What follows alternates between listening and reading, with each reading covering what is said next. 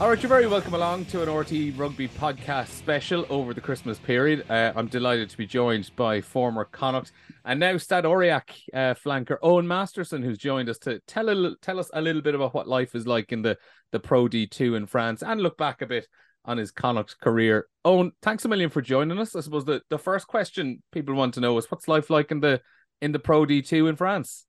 Well, thanks very much, Neil. No, it's it's great to be on and chatting to you. So thank you very much. Um, yeah, I've really enjoyed my time so far in uh, Aurillac. Uh, we're in obviously December now. It's it's flown by to be perfectly honest. Um, we have our a match against Rouen coming up against this week against us this weekend now, and um, hard to believe that'll be our fifteenth game in, in the Pro D two. The the games come thick and fast here, and um, yeah, I suppose it's all been a bit of a whirlwind to be honest. I, I suppose every time I found out that I wasn't going to be playing with Connacht for the, for the next season, and obviously was very disappointing news at the time. But your attention quickly turns to what's the next step.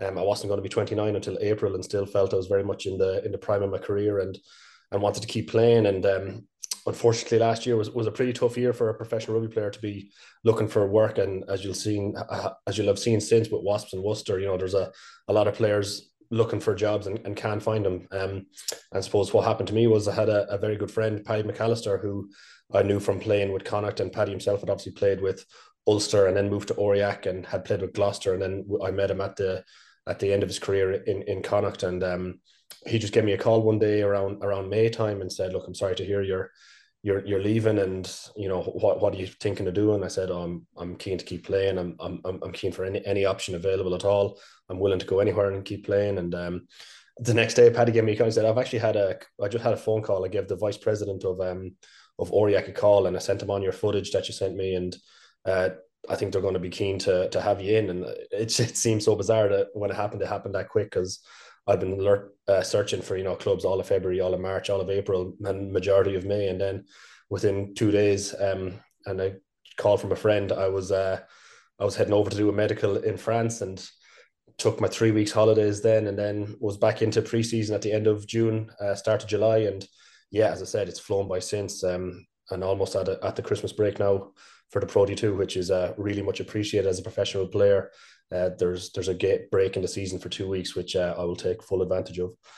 Yeah, yeah, that's the, the uh, that kind of leads into what I was going to ask you about. Obviously, it's the the durability needed in in that league and how the games are just coming one after the other. As you said, like this will be going out probably later on in December, but you know we're speaking here today. It's the thirteenth of December. You've had you've had fourteen games so far this season. You've played in twelve of those. You've played they've they've mainly been starts. You've played 80 minutes in the bulk of those as well. Like it's probably been quite a quite a time since you've got to this stage of the season and you've had 10 to 12 games under your belt by mid-December. Yeah, no, absolutely. But what I will say, I suppose, from a player point of view, I found the schedule to be incredibly player friendly as well. So obviously, you know, rugby, club rugby is massive in France and with the TV deals as well. Pro D2 always has a game on a Thursday night and then the rest of the Pro D2 games are on a Friday night for the television on Canal, and then the top 14 games do be on Saturdays and Sundays. So for Pro D2, the schedule is pretty consistent unless you have a Thursday game, you play on a Friday, we'd come in and review on a Saturday, uh, depending if it was an away game, because we always bus back, we might have the Saturday off and then come in and review and pre- prep for the next game on a Sunday, train Monday, train Tuesday, recovery day, Wednesday, captain's run Thursday, and then play again on Friday. Um, and the blocks are pretty consistent as well in that we do a block of five games and then a, a, week of no games and then you go again. So yeah it's it's it's it's it is pretty condensed but i've also found it to be very player friendly. But um yeah I, have absolutely loved I suppose getting the game time obviously um been a while as you said yourself since i would have had racked up that many minutes and that many um that many appearances which which has been great and you kind of find yourself getting into a rhythm as well the more you play the more you feel yourself able to play and that kind of you get that match fitness and that kind of durability built up a little bit. So um yeah, it's it's been great for me personally. I can't really say a bad word at all about about the league and about Aurillac at all. And off air as well, you mentioned one of the the joys of it is the, the little Christmas break you have coming up. Like normally you'd be this time of the season you'd be getting ready for a couple of big interpros Christmas week, you know, probably St. Stephen's Day and then one new on on New Year's weekend as well a nice little change of pace that you don't have that? Yeah, no, it's look obviously the the interpros over um over Christmas are massive games that you're really keen to play in as well. But it obviously it you know, it goes hand in hand. You, you can't, you know, be a professional player and expect to enjoy your Christmas like that as well. You, you, you know, you have to choose one or the other, which which was the case for you know the last, my last nine years in Connacht. But um, yeah, I'm not complaining certainly about the the break for the Pro D2, and the lads themselves uh, seem to look forward to massive, massively as well. We've, as I said to you, we've we've one big game coming up now, so the focus has been on putting in a big effort this week, and then you know we've been told to go off and enjoy the Christmas as best you can, and we're at the halfway point then, and we'll make a big charge. Uh, you kind of touched on the you touched on the exit from Connacht and you know finding out the news. You said it was it was back in February. I might go back to to that day when you did find out. Like how does how does that happen? Are you just kind of called in one afternoon after training to get the news? Is it like a scheduled meeting where you were going to go in and, and actually talk about you know a potential contract? How does how does that actually operate for yeah. for those on the outside who who wouldn't have a clue? Yeah, no, it, it's a great question, and I suppose myself personally, you probably always be when it when it when you're when you know your contract's out, you know, you're always very keen to play and you're very nervous if I get an injury now or if I if I don't play for a few games in a row, that you know, maybe it, it won't it won't do me any favors with with my contract up for renewal. So I suppose the truth of the matter is I kind of had a bad feeling from early on in the season. I think, you know, I was fit and available for preseason. Um, you know, kind of played two preseason games off the bench, uh, the first game off the bench, excuse me, and then played the second preseason game. And then when the first competitive game came around, I was not in the 23, and the same for match day two and match day three and match day four. And then eventually uh, got my opportunity to play in, in match day five against Ulster in the Aviva Stadium, which was which was a great win for us. And you know, one of my one of my fond memories playing with Connacht. And then it, there was a big gap in the URC. I think we had about three or four weeks off. And then when the team came out for round six, I was back out of the 23 again. So then I, you kind of start to get a maybe a bit of an uneasy feeling. So maybe I'm not in the plans.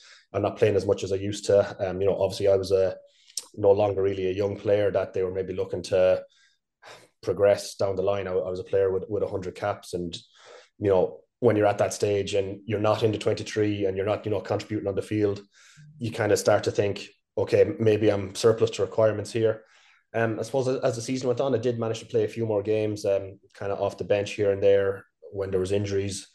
Uh, and then I suppose my last game before I kind of knew for definite was we played at home against um against Glasgow, and you know we had a, we had a very bad loss. But I suppose from a personal kind of point of view, I was kind of proud of what my efforts on the field and proud of of um you know what what I produced. But then when the team came out for the next game, I wasn't involved again, and then I said, okay, it's it's time for me to go in here and have this conversation. First of all, around selection for the week, and then um and then I suppose that led into a conversation around okay, what's what's the future look like? And uh, yeah, I suppose I got the news then that it, it was it was unlikely that I was going to be staying on with Connacht. And uh, look, no qualms about how it was handled or anything like that. I thought uh, Andy Friend was very respectful in how he did it, and it was very helpful to me as well in trying to take the next step as well, whether it was staying in the game playing or to move on to something different. Um, so yeah, look, that's just the nature of professional rugby. It wasn't too nice, and obviously, maybe not something I, would agree with as a professional player. You always feel that you know you're you're the best and you should be involved. Mm-hmm every step of the way. But um, that that's that's how it happened. And uh, as I said, it was probably the hardest bit was probably February, March, April, May when you're trying to find out what the next step is, and it's just very unclear what that next step is going to be if there's going to be anything in rugby for you. So that's uh, that's how that um, panned out. So you said you like it had it had been in your mind for a while, probably that the you, you yeah. didn't have a good feeling. You're you were kind of saying over over those few months. Exactly. Exactly. And does well, that sorry as well? Does that kind of does that affect your performance in training? Does it affect you much when you're when you're out playing in matches? Are you are you conscious of the fact that you feel you have a point to prove maybe when you're out there or you're in a, into those final few months of a contract? Um, well, I'd like I'd like to say no, it didn't affect me, and I went about my business as usual. And I, I think, to be perfectly honest, maybe while I was training and while I was playing, I, would like to think it didn't affect me, but it probably it's probably when you're off the pitch and you're spending a lot of your downtime thinking about it a lot and going back and forth in your head and trying to um trying to maybe plan theoretical kind of um pathways in your head of what might happen and um but yeah I suppose I, I suppose particularly after that Glasgow game I, I was particularly up. You know, we, would obviously had a bad loss at home, but I was I was kind of particularly upset upset after that game because I kind of knew after a bad result that I wasn't going to be in the mix for the for the team the the following week, and I kind of I kind of had a feeling in my in my own head that geez, that might be the last time I um I play for Connacht, and I suppose I think the next time I played for them was the last game of the season, which I really, really appreciated being, uh, you know, getting a run out, getting a run out uh, in the sports ground one last time with a few of the other departing players and alongside my brother as well uh, in a home game against Zebre. So yeah, I think I think the Glasgow game was my second last game, and um, then Zebre was the last game of the season. It was the next time I played again. So yeah, yeah. I suppose to answer, to answer your question, I'd like to think it didn't affect my performance and my approach to training. Um, but definitely off the pitch, it definitely weighs heavy on the mind. And you said you were straight back to it with, you know, trying to map out the future, figuring out what was coming next. Was there was there any part of you that thought, you know, I'm you were what 28, 29 at that stage. You've had a decent 100 plus games of professional rugby. You've come through it, you know, fit and healthy. Is there any part of you that thinks, you know what, I might move on here, or was it straight on? I'm going to find a new club. There's going to be another chapter. Well, certainly what I wanted to do was to keep playing, and there was absolutely no point of me, no part of me that wanted to do anything else. But at the same time, I had to be kind of practical and think, okay, look, I can't, I can't, you know, let let June, July, August come around and have no plans in place for anything else. So, you know, yeah, kind of, the phone the phone mightn't ring. Unfortunately, yeah, you know that's exactly. So I, I was I was definitely very conscious of having a plan B, and whether that was going back to college or go and play in uh, go and play in AIL and try and get a job like that, or to get involved in some coaching. Um, you know, I, I did a lot of uh, kind of soul searching on what my ideal plan B would be, but um, certainly I'd know um, I knew what my plan A was, and that was was to keep playing professional rugby at the highest level I possibly could, and what, wherever that was. And yeah, very, as I said, very grateful that Paddy McAllister picked up the call, picked up the phone and called me, and um, that I got an opportunity to play in the French Pro D2 with Aurillac. Were there were there many other offers on the table? No, to be perfectly honest, I'd, I'd, love to say, I'd love to say, um, you know, I turned down this and I turned it out, but Aurillac was the first uh, concrete offer I got, and uh, it was the first one I took. So, um, yeah, it, it, must. I'd, I'd love to. I'd love to be in a position of luxury where you you get to pick and choose where you go and pick and choose what you want, but I did I, I didn't have that um didn't have that luxury.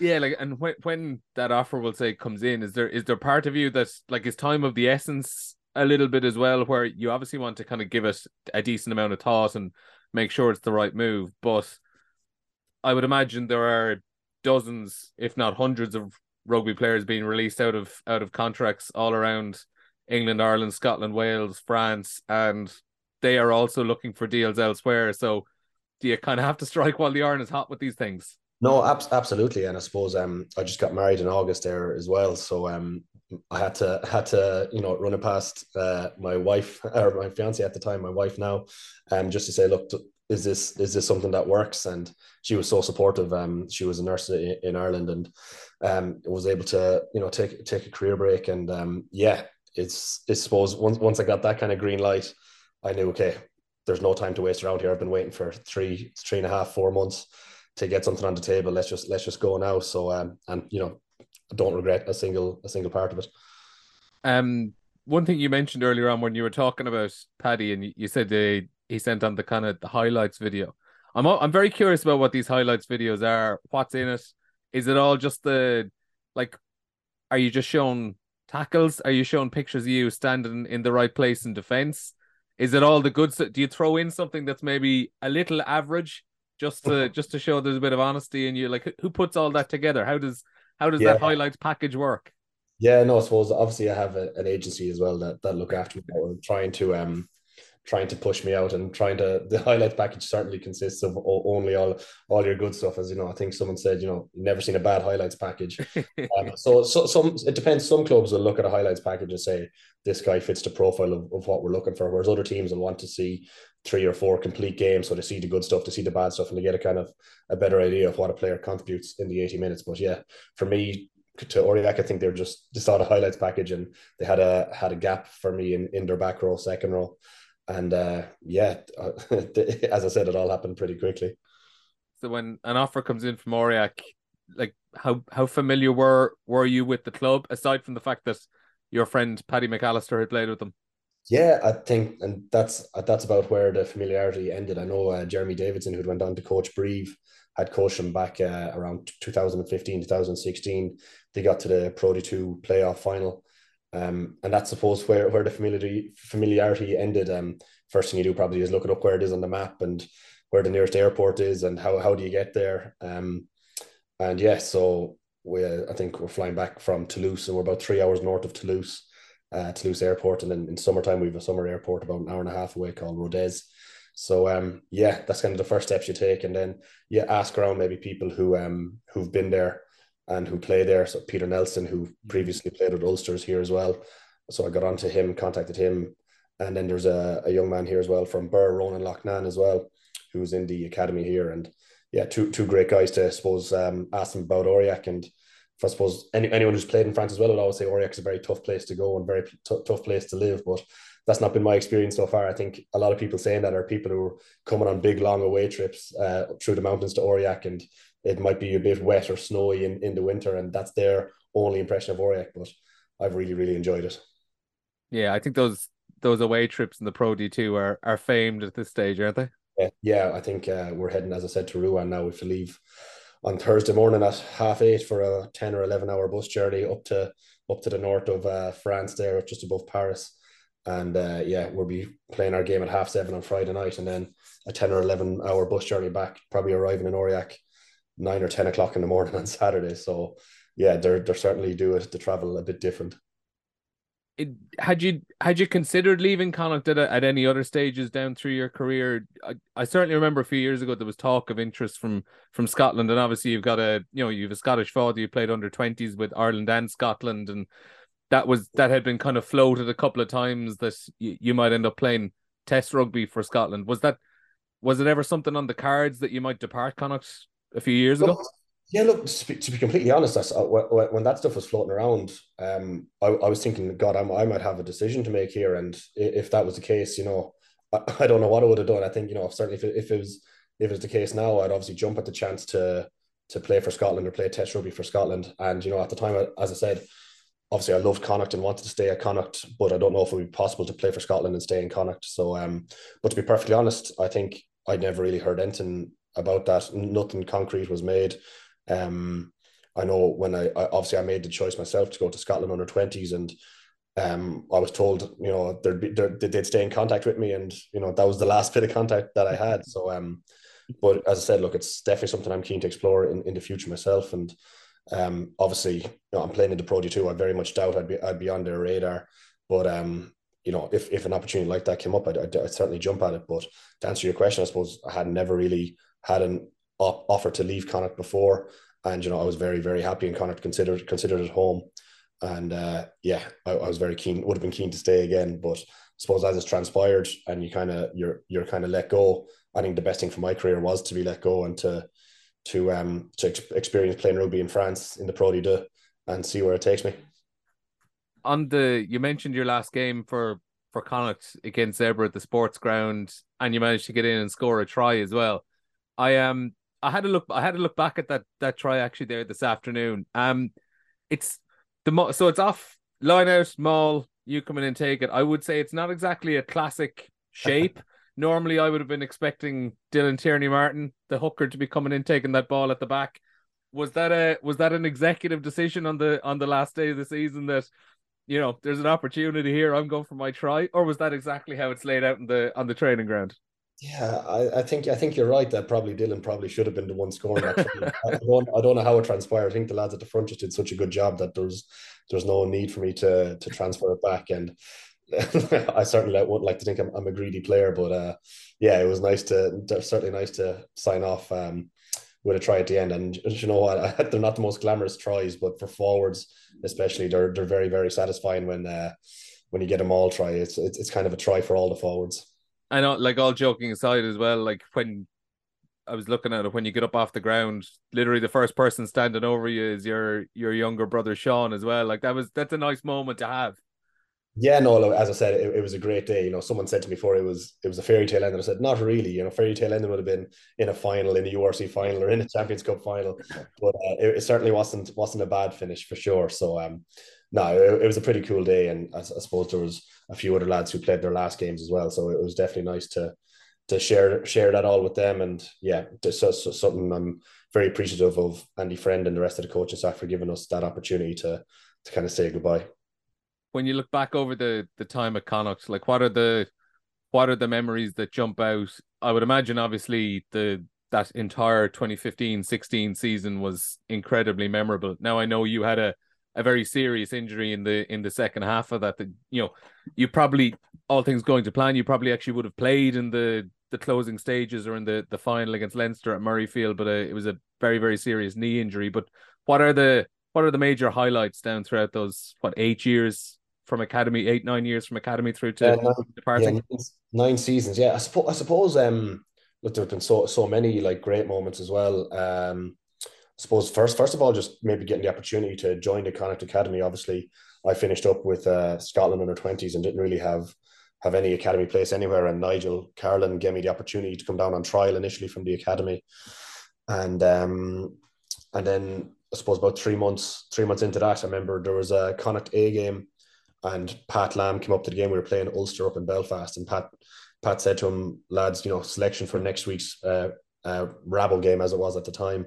because it's wide open. You know, we'll, we'll reward anyone who plays plays well tonight. And I um I was just just twenty years of age and played played a decent game. And Pat was true to his word and selected me to make my debut uh, against the Scarlets in November 2013. You know, six months have after you know not making the Irish under 20s, which was which was pretty pretty cool. You know, and very appreciative of Pat for that opportunity. And then I suppose, as you said yourself, the 2015 16 season was was filled with you know loads of loads of great memories. Um, obviously we won down in Thomond Park for the first time in in years. Um, and then obviously you know had had the knee injury as well, which was very disappointing. So the final, I suppose itself was a little bit bittersweet, as as you said. Uh, but then getting back from that injury was another was another highlight, and getting back, uh, you know, because I, I wasn't sure if the knee would be good at all, but it, it came good, and that was certainly another another highlight as well. And then obviously got to captain the team on a couple of occasions, which was brilliant some of the some of the wins we had in Champions Cup uh, at home to Gloucester and um, at home to Montpellier as well were, were, big big days. Getting to play alongside my brother was was fantastic, and then some of the other um, interpro wins we had uh, away in Leinster and away in Ulster as well were were great were great days. But um, yeah, I suppose I'm, I'm talking about highlights there span over the full course of the nine years, but. Uh, I suppose look uh, and the lows as well. You know, there's stuff you learn from as well, and the the highs. You know, the lows make the highs seem seem even better. So yeah, really, really great memories. And I suppose just the friends you meet along the, along the way as well, the crack you have, some of the, the, the journeys back from away games for Connacht as well. I, am talking about coming back from and some of the journeys back from Connacht when you go away to places aren't the easiest as well. But the lads make the make a good crack and yeah, lots of good memories. Were you on the? You're talking about the long journeys. Were you on the Siberia trip? No, I actually didn't. I actually didn't. We we were we were left behind. Um, and uh, yeah, kind of was a bit jealous of lads coming back saying they did the best time ever. It's, you know, and just that that was just part of the kind of the team at the time that, as you said, that 2015 16 year. I think Pat referenced it a few times that it really kind of brought everyone together, how they were stranded, you know, a frozen plane, uh, sitting in an airport, you know, everyone had you know no showers, no sleep, but the lads just got on with it and had the crack and made the most of it, and it kind of brought the lads together a bit as well. So yeah, I wasn't one of those guys over there. So when they came back and telling us all the crack they had, it was yeah a little bit a little bit uh, raging. Yeah, you're probably sitting at home there, nice and warm, when you hear about them being stuck, and you're like, "Oh, geez, I'm, I'm after escaping with one here." But you yeah. come back and you obviously have that fear of missing out, and you're you're yeah. all the great stories. Exactly, exactly, exactly. So um yeah, I think I think at the time it was felt like we kind of won the jackpot, but now I'm kind of looking back as like that would have been a pretty cool experience to play in minus 30 degrees and experience that. On on um on Aurillac so far, like how does uh, the Pro Pro D2 in general?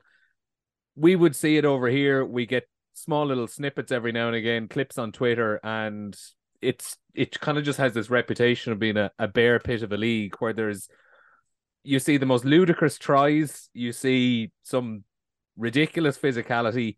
The Thursday night rugby even just seems to to bring out a kind of level of craziness in the league as well. It like how does it how does it compare with what you would have been used to in terms of the URC? Yeah, no, great, great question. I suppose the first thing I'd say about rugby in France in general is just that home form is is absolutely everything. So I suppose with us in Aurillac now, you know, we're we've played 14 games so far, seven at home, seven away. We've won seven out of seven at home and one from seven away. So uh, there's there's definitely that kind of um, I don't know if it's a mentality thing or just they just prioritize their home games and try to keep people fresh. But there's certainly a winning away from home is is is is a big big achievement. But and and winning your home games is just the abs- absolute minimum that's expected. Uh, the league in general is an incredibly tight league. I think I think before last weekend we were we were sitting in like eighth or ninth position, but four points off off the playoffs in and then four points off the guys who are getting automatically relegated as well. So every team has beaten every team. It's it's all very very tight. I suppose in general about about the rugby as you're talking about, I think the ball in play time is a little bit lower than usual than less came compared to the URC or compared to the the top 14 here as well. But because of that, I think there's a lot more kind of playoff nine, a lot more kind of physicality, a lot more um scrums and mauls and set piece stuff. So um as a result, then I suppose they they select guys and they look for guys who are those kind of big set piece guys, big kind of heavy carriers, big heavy men, physical men. So um, and we have a prop here as well, uh, Robbie Rogers, uh, Robbie Roberts, who um played with uh, Montpellier last year when they won the top 14. He's he's on loan with us now, and he'd probably describe it to me as you know top 14 is probably a little bit faster, a little bit more ball and play, but Pro D2 as a result is probably a little bit more physical. So um, yeah, I hope that answers your question. Have you had to adapt your game much at all, or, or kind of the, the style of rugby you would have been suited to? Have you kind of fitted in well? Do you think? Um, yeah, no, there's definitely a piece of you that has to kind of unlearn a few things maybe and adapt a little bit. I suppose there is that element of jouer jouer a little bit and uh, kind of see what happens, which I kind of ha- have liked. To be honest, I found myself getting the, my hands on the ball a lot more and carrying the ball a lot more and being involved in lots of tackles and I suppose then just learning the language as well. And I've managed to call the lineouts the last couple of weeks and trying to uh, obviously that takes a bit of a bit of learning a bit of adapting and getting used to. But um yeah, there's as I said, there's definitely definitely maybe a bit less structure involved. But um I, I've kind of enjoyed it in a way and being able to have multiple involvements and repeated involvements, which has been kind of suited me, I feel. And even just away from the rugby, like did, did you have much French going over? Like what what's it been like is you know, just being outside of the the bubble of home and outside of the bubble of Ireland? Yeah, no, I suppose I did French for my leaving cert in 2011 and haven't really um haven't really felt the need to use it since then. But then I suppose in February then when I was looking for a new club, um, started the Duolingo on the phone and been kind of keeping my uh, streak going on that. And uh, I suppose yeah, the lads have been great. You know, a lot of guys here who want to learn want, to learn English you know would speak speak English to me and I'll try and speak French back to them and they're learning English as I'm learning French and I suppose Aurillac is a place that as I said you wouldn't maybe come on your holidays so there's not much that English spoken here as well so you're pretty much in at the deep end and if you want to get your shopping done or want to get anything around town you, you pretty much have to have a little bit of French and have to make the effort which has been great a great way to learn so I think it's, it's the only way to learn and finally then before we finish up the the future so it's a was it a two a one year or two year deal you signed initially here I have a two year here with the option of a third. Um, so yeah, as I said, we'll we'll see what happens. I'm uh, really enjoying my rugby at the moment here. Um, but yeah, as I said, I'm still keen to kind of be the best player I can be and and, and see where it takes me. So um, yeah, I said I'm almost halfway through this first season already, which is which is incredible to think. And um, yeah, just just really enjoy my rugby. I've, I've no intention of retiring anytime soon, and I, I think I'd like to keep playing in France for as long as I can. Yeah, and like like you say, you're what turning turning thirty, turning thirty in a, in a few months' time, isn't it? Yeah, well, ages away. Ages yeah, away. but he, no, but as in, I think we mentioned like that that you had the bad knee injury in twenty in twenty sixteen, but from what I can tell, like you've had a pretty decent run of it injury wise, aside from that one big one throughout your career. Yeah, I, I think you know I've I kind of around Ireland under nineteen level, I dislocated my shoulder, and I've had that bad knee injury that you mentioned. I think I broke my hand once as well. So yeah, I, as I said, I don't. I, I, tend not to get injured too often, but when I do, I generally need to go for surgery and stuff. So when I when I do get injured, they, they tend to be long enough term ones. So um, yeah, Touchwood uh, been reasonably safe and reasonably uh, unscathed. And exactly, I suppose that's that's the main thing, isn't it? I suppose in rugby, if you can stay fit and available, opportunities will come your way. And yeah, number one durability key in the in the Pro D two. The number one ability is your availability. So yeah, and durability certainly in the Pro D two is is certainly massive. Listen, Owen, it's been an absolute pleasure chatting to you. I hope you enjoy your your Christmas break back in Ireland and the rest of the season as well. And hopefully, yeah, you can stay in touch with those playoffs and have a nice little crack at them in the second half of the season. Thank you very much, Neil. Appreciate it.